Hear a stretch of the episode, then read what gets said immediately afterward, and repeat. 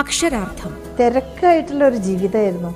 അതുകൊണ്ട് എനിക്ക് സങ്കല്പിക്കുവാൻ എന്തെങ്കിലും ഒരു ലോകം വേറൊരു ലോകം അത്യാവശ്യമായി തീർന്നു.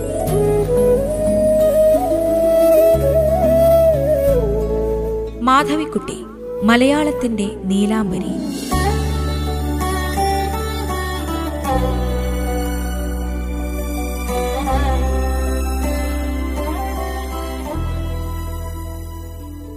ഭാഗം പതിനേഴ്.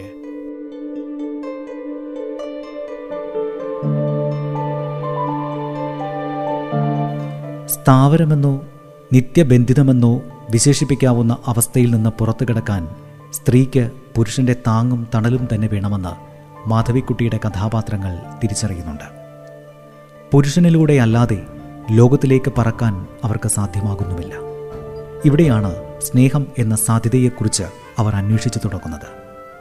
സ്നേഹം സ്വത്വമുദ്രയാക്കിയ സ്ത്രീകളെക്കുറിച്ച് എഴുതുമ്പോൾ മാധവിക്കുട്ടി എല്ലാ കീഴ്വഴക്കങ്ങളെയും ലംഘിച്ചുകൊണ്ടേയിരുന്നു. സ്നേഹനിഷ്ഠത മാത്രമാണ് അതിന്റെ സദാചാര സംഹിത. അവിടെ സ്നേഹലംഘനം മാത്രമാണ് പാപമായി തീരുന്നത്. സ്നേഹമെന്നത് സത്യത്തിന്റെ മറുവാക്കാണ്. അത് ചട്ടങ്ങളെ അനുസരിക്കുന്നില്ല. സനാതന സത്യത്തിന്റെ ദാർശനിക രൂപമല്ല സ്നേഹത്തിന്റെ അനുഭൂതി പ്രപഞ്ചമായിരുന്നു മാധവിക്കുട്ടിയുടെ സാഹിത്യം. എൻ ശശിധരൻ തുടർന്ന് പറയുന്നു. സ്വന്തം ശരീരത്തെ മാറ്റി നിർത്തിക്കൊണ്ട് ഒരു സ്ത്രീക്കും എഴുതാനാവില്ല എന്നുള്ള യാഥാർത്ഥ്യം മലയാളികൾ തിരിച്ചറിഞ്ഞു തുടങ്ങുന്നത് മാധവിക്കുട്ടിയിലാണ്.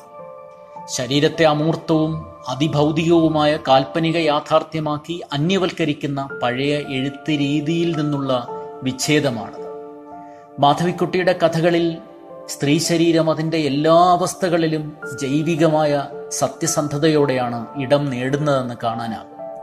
ശൈശവവും കൗമാരവും യൗവനവും വാർദ്ധക്യവും ഋതുഭേദങ്ങൾ പോലെ ആവർത്തിക്കപ്പെടുകയാണ്. ഋതുക്കളുടെ ചാക്രികമായ ചലനങ്ങളെ ശരീരം കൊണ്ടളക്കുന്ന ശരീരത്തിൽ പ്രകൃതിയെയും ചരിത്രത്തെയും വായിക്കുകയും അനുഭവിക്കുകയും ചെയ്യുന്ന അപൂർവമായ സംവേദന രീതി ആദ്യ കഥകളിൽ തന്നെ നമുക്ക് കണ്ടെത്താനാകും. പത്മാവതി എന്ന വേശ്യയ്ക്ക് ശരീരം ആസക്തിയുടെ അമ്പലമാണ്. അഭിസാരികൾക്ക് മാത്രമല്ല മാധവിക്കുട്ടിയുടെ എല്ലാ സ്ത്രീകൾക്കും ശരീരം ക്ഷേത്രമാണ്. ആരാധനാ മനോഭാവം ഉണർത്തുന്ന ക്ഷേത്ര ഗോപുരമായി സ്ത്രീ ശരീരത്തെ പ്രതിഷ്ഠിക്കുന്ന ഈ കഥകളിൽ ശരീരം നിയതാർത്ഥങ്ങളെ ലംഘിക്കുന്ന പ്രതീകമായി പലപ്പോഴും തീരാറുണ്ട്.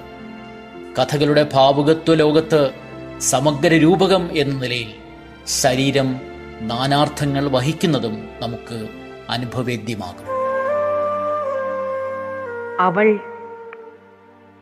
ആ മലയുടെ മുകളിൽ എത്തിയപ്പോൾ രാത്രിയായി കഴിഞ്ഞിരുന്നു. മലഞ്ചേരിയിൽ വെച്ചു തന്നെ ശിരസ് മുണ്ടനം ചെയ്തും പല ദ്രവ്യങ്ങൾ വഴിപാട് കഴിച്ചും മടങ്ങുന്ന ഭക്തസംഘം അവളോട് പറഞ്ഞിരുന്നു ക്ഷേത്രവാതിൽ അടച്ചു കഴിഞ്ഞു. ഇനി ഇന്ന് പോയിട്ട് ഫലമില്ല. പക്ഷേ അവൾ വളരെ അകലെയുള്ള ഒരു നഗരത്തിൽ നിന്ന് വന്നതായിരുന്നു. ക്ഷേത്രത്തെയും അതിലെ ദേവനെയും കാണാതെ തിരിച്ചു പോവാൻ അവൾക്ക് മനസ്സ് വന്നില്ല.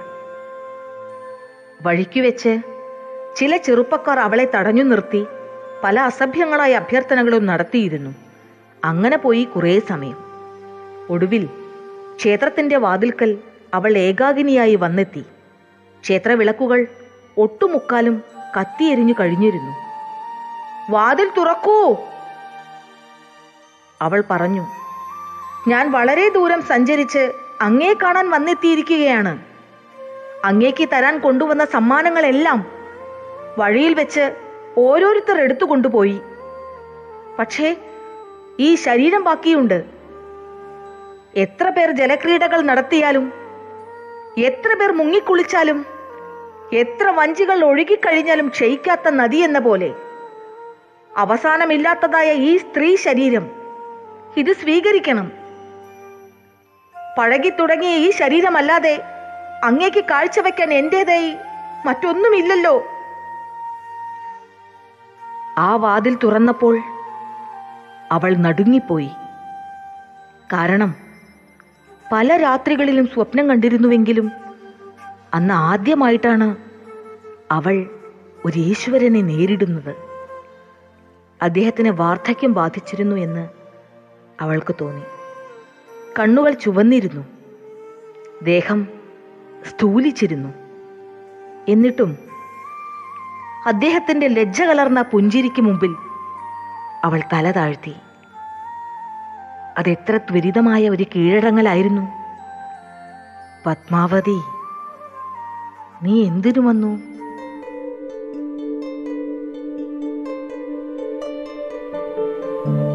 ഒരനുഭവം ഭാഷയെ തേടുമ്പോഴാണ് മാധവിക്കുട്ടി കഥ എഴുതപ്പെടുന്നത്. സംസ്കാരത്തിലെ ഒരു നിർമ്മിതി എന്നതിലുപരിയായി ഒരു പ്രകൃതി സാന്നിധ്യമാണത്. അങ്ങനെ കഥ വാഗ്രൂപമാർന്ന ഒരാഖ്യാന സമസ്യയായി സ്വയം ഭവിക്കുന്നു എഴുത്തിന്റെ പൂർവനിശ്ചിതമായ നിയമങ്ങളെ വടിവിലും താളത്തിലുമൊന്നും അത് അനുസരിക്കുന്നുമില്ല പെണ്ണെഴുത്തിന്റെ പ്രയോക്താക്കളിൽ ഒരാളായി മാധവിക്കുട്ടിയെ വിശേഷിപ്പിക്കാറുണ്ടെങ്കിലും അവരുടെ രചനകളുടെ ഭാഗൂത്വം കൊണ്ട് ഫെമിനിസ്റ്റ് സങ്കല്പങ്ങളിൽ നിന്ന് ബഹുദൂരം അകലെയാണെന്നു കാണാം.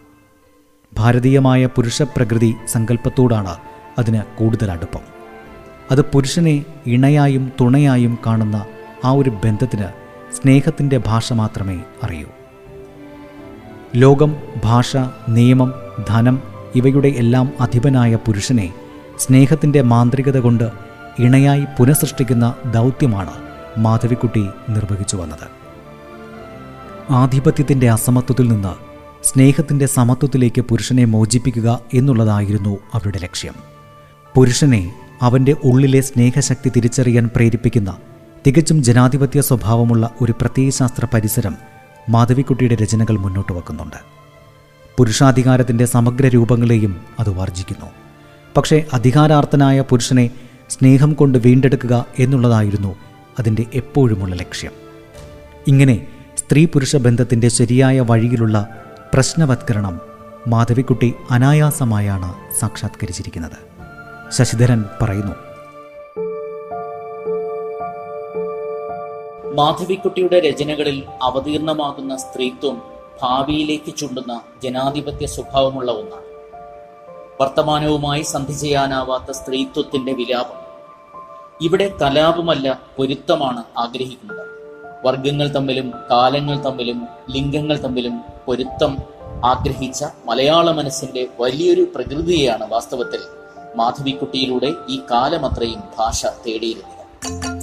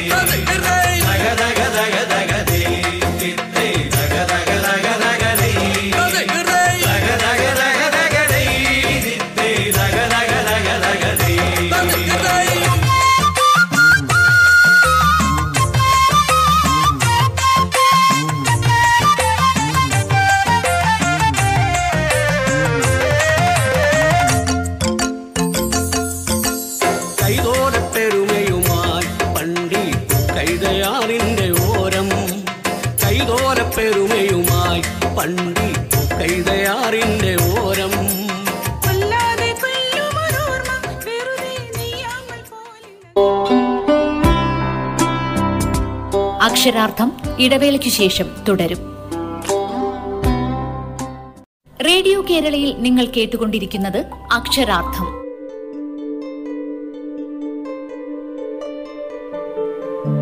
ജീവിതം തന്നെ സാഹിത്യമാക്കിയ എഴുത്തുകാർ മലയാളത്തിൽ തീരെ വിരളമാണ്.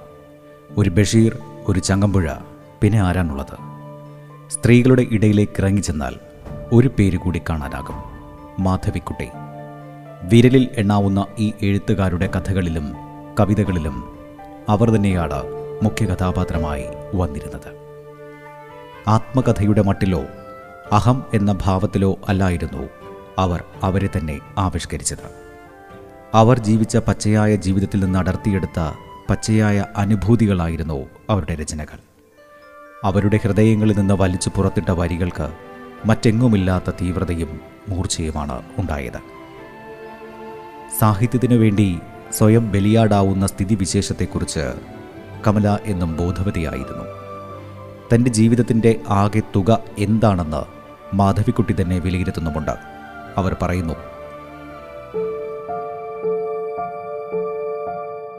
എന്നെ ആയുഷ്കാലം മുഴുവൻ വേട്ടയാടിയിരുന്ന ചോദ്യങ്ങൾക്കുള്ള മറുപടിയാണ് എന്റെ കവിതകൾ. തപ്പിത്തിരയിലൊന്നുമില്ല. ഒന്നും തന്നെ എന്നെ ഭയപ്പെടുത്തുന്നുമില്ല. എന്റെ മാളികയിൽ യക്ഷികളൊന്നുമില്ല. എങ്ങനെയെങ്കിലും ഇതുകാലത്തിൽ നിന്ന് മോചനം കിട്ടാൻ ഞാൻ ശ്രമിക്കുകയായിരുന്നു. ഗതകാലത്തെ ഞാൻ വിറ്റഴിച്ചു. അത് ഞാൻ വിതരണം ചെയ്തു. എല്ലാവരെയും വിരുന്നിന് വിളിച്ചിട്ട് ഞാൻ പറഞ്ഞു എന്റെ പഴയകാലത്തിന്റെ ചില ഭാഗങ്ങൾ ഭക്ഷിക്കുക. എല്ലാം നിങ്ങൾക്ക് വേണ്ടി തയ്യാറാക്കിയതാണ്. കഴിഞ്ഞ കാലത്തിന്റെ കുറേ ഭാഗങ്ങൾ കുടിക്കുക. എന്റെ ഭൂതകാലമെന്ന വീഞ്ഞ് അവൻ കുടിച്ചു. എന്റെ ഭൂതകാലമെന്ന മാംസം അവൻ ഭക്ഷിച്ചു. ഞാൻ തളർന്ന് ക്ഷീണതയായി.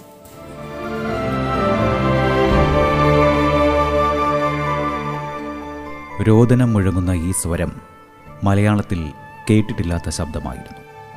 ബഷീറും ചങ്കമ്പുഴയും അവരുടെ മാംസവും രക്തവും ലോകത്തിനായി വിളമ്പിയപ്പോൾ ലോകം അവരെ സ്തുതിച്ചു. അവരുടെ ഉദാത്തമായ ഭാവനയുടെ പ്രഭവ കേന്ദ്രമായി അവരുടെ ജീവിതശൈലികൾ അംഗീകരിക്കപ്പെടുകയും ചെയ്തു. എന്നാൽ മാധവിക്കുട്ടി അതേ വഴിയിൽ നടന്നപ്പോൾ അത് വിവാദമായി വിമർശനമായി. വ്യക്തി എന്ന നിലയിൽ മാത്രമല്ല സാഹിത്യകാരി എന്ന നിലയിലും അവർ തിരമാലകളിലകപ്പെട്ടു. ആഴക്കടലിലേക്ക് വലിച്ചിഴയ്ക്കപ്പെടാതെ തീരത്ത് നീന്തി തുടിക്കാൻ മാധവിക്കുട്ടിക്ക് സാധിച്ചെങ്കിൽ അവരുടെ സ്വാശ്രയ ബോധമായിരുന്നു അതിന് കാരണം. സ്ത്രീത്വം ഒരു ബാധ്യതയാണെന്ന് ലോകം പറഞ്ഞപ്പോൾ അത് ആസ്തിയാണെന്ന് മാധവിക്കുട്ടി പ്രഖ്യാപിക്കുകയുണ്ടായി. അയ്യപ്പ പണിക്കർ പറഞ്ഞതുപോലെ വിങ്ങലിൽ തിങ്ങലിൽ തേങ്ങലിൽ തോന്നലിൽ നിന്നാണ് കവിത പിറക്കുന്നതെങ്കിൽ വിങ്ങിയും തേങ്ങിയും മാധവിക്കുട്ടി എഴുതി. നിർബന്ധമായും ശക്തമായും ധൈര്യമായും അവർ എഴുതിക്കൊണ്ടേയിരുന്നു. മാധവിക്കുട്ടി ഒരിക്കലും എഴുത്തിൽ മാത്രമായി ഒതുങ്ങി നിൽക്കാൻ കൂട്ടാക്കിയില്ല. ഒരു കള്ളിക്കകത്തും ഭദ്രമായി ഒതുക്കി വെക്കാവുന്ന സാധാരണക്കാരിയായിരുന്നില്ല അവർ. പലതും ചെയ്യണമെന്നുള്ള ആഗ്രഹം ഒരേ സമയം പല ദിക്കുകളിലേക്ക് തിരിഞ്ഞു നിൽക്കാൻ മാധവിക്കുട്ടിയെ പ്രേരിപ്പിച്ചു. അതാകട്ടെ വിമർശകരെ ഏറെ ആകർഷിക്കുകയും ചെയ്തു. പ്രശസ്ത എഴുത്തുകാരനും പത്രപ്രവർത്തകനുമായിരുന്ന ടി ജെ എസ് ജോർജ് ഒരു സംഭവം ഓർത്തെടുത്തുകൊണ്ട് ഇപ്രകാരം പറയുകയുണ്ടായി. ആയിരത്തി തൊള്ളായിരത്തി എൺപത്തി ഏഴിൽ ഔദ്യോഗിക ലെറ്റർ ഹെഡിൽ എനിക്കൊരു കത്ത് കിട്ടി. ഇടതുവശത്ത് ഡോക്ടർ കമലാദാസ് എന്ന പേരിനടിയിൽ പദവികളുടെ ലിസ്റ്റ് ഉണ്ടായിരുന്നു. കടലാസിന്റെ ചൂടുവരച്ചെന്ന ആ നീണ്ട list. Orient edit poet world poetry international. Chairman state forestry board. Kerala chairman committee for എൻവയോൺമെന്റൽ education. Vice chairman state council of child welfare Kerala member governing council international trust for arts and cultural heritage member world wildlife fund Kerala state committee പിന്നെ ലിസ്റ്റിൽപ്പെടാത്ത പദവികൾ വേറെ.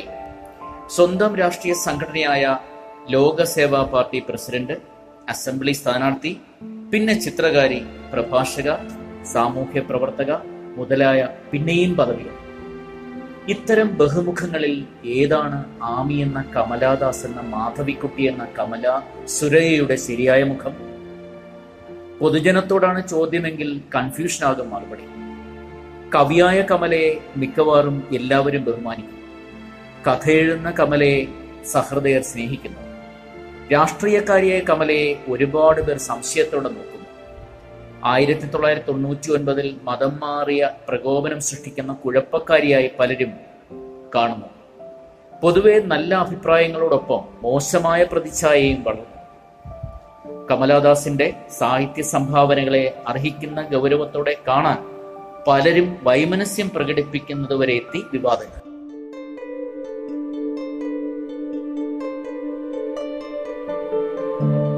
നാടകീയതയ്ക്കായി പലതും പറയുകയും പ്രവർത്തിക്കുകയും ചെയ്യുന്ന പ്രകൃതിക്കാരിയാണ് മാധവിക്കുട്ടി എന്ന ആരോപണത്തിന് ആക്കം കൂട്ടുന്നതായിരുന്നു അവരുടെ മതം മാറ്റം മറ്റുള്ളവർക്ക് അസാധ്യമായ ചിലതെല്ലാം താൻ സാധിച്ചെടുത്തു എന്ന് മാധവിക്കുട്ടിക്ക് ആശ്വസിക്കാം. എന്നാൽ മാധവിക്കുട്ടിയുടെ നാടകീയതയിൽ പൊയ്മുഖം ഇല്ലാതിരുന്നു എന്നുള്ള വസ്തുത ആർക്കും തന്നെ ബോധ്യമാവുന്നതാണ്. ആരെയും കളിപ്പിക്കാൻ വേണ്ടിയായിരുന്നില്ല മാധവിക്കുട്ടി ഓരോന്നും പറഞ്ഞിരുന്നത്. അപ്പപ്പോൾ മനസ്സിൽ തോന്നിയിരുന്ന ആശയങ്ങൾ. സത്യസന്ധമായും സങ്കോചമില്ലാതെയും തുറന്നടിച്ച് പറയുന്ന ഒരു സ്വഭാവമായിരുന്നു മാധവിക്കുട്ടിക്ക്. സദസ്സും ക്യാമറയും ഒന്നുമില്ലെങ്കിൽ പോലും ആ ഒരു സ്വഭാവം പുറത്തു വരുമായിരുന്നു. ടി ജെ എസ് ജോർജ് തനിക്കുണ്ടായ മറ്റൊരു അനുഭവം ഓർമ്മിച്ചെടുത്തുകൊണ്ട് പറഞ്ഞു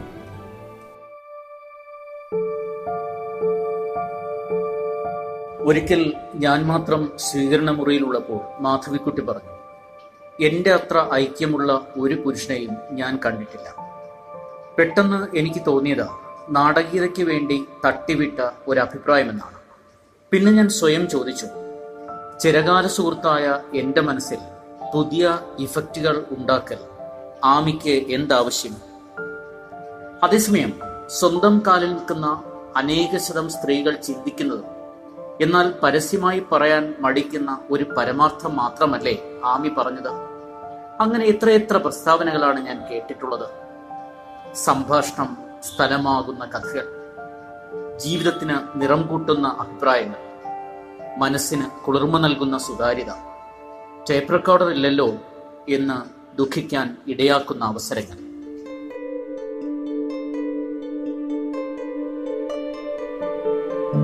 മാധവിക്കുട്ടിയുടെ സംഭാഷണത്തിന്റെ മേന്മയും ചാതുര്യവും അനുഭവപ്പെടാൻ പര്യാപ്തമാകുന്ന ചില സംഭാഷണ ശകലങ്ങൾ ശ്രദ്ധിക്കുക. പാരീസിൽ പോകണമെന്നവർ നിർബന്ധിക്കുകയാണ്. എനിക്ക് സംശയം. ഒന്നാമത് ഈ പോലെയുള്ളവരും പോകുന്നുണ്ട്. അവരൊക്കെ ഫ്രോഡാണ്.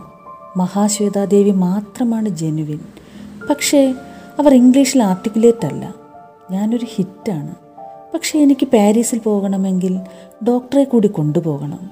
അത് ചെയ്താൽ ഡോക്ടർക്ക് ചീത്തപ്പേരുണ്ടാകും. ഞാൻ ഇമോഷണലായി അറ്റാച്ച് ആകുന്നു പലരോടും.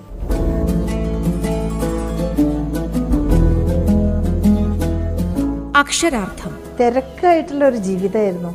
അതുകൊണ്ട് എനിക്ക് സങ്കല്പിക്കുവാൻ എന്തെങ്കിലും ഒരു ലോകം വേറൊരു ലോകം അത്യാവശ്യമായി തീർന്നു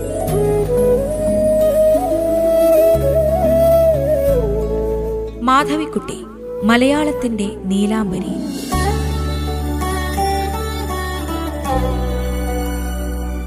രചന പി എൽ വിജയകുമാർ. സർഗാത്മക ശബ്ദം ഗായത്രി സൂര്യ സുരേന്ദ്രൻ മിനി സൈന്ധവം ഹിഷാം അബ്ദുൽ സലാം. ശബ്ദമിശ്രണം അമൽനാഥ് ആർ. ആഖ്യാനം ആവിഷ്കാരം ഉണ്ണി പ്രശാന്ത്.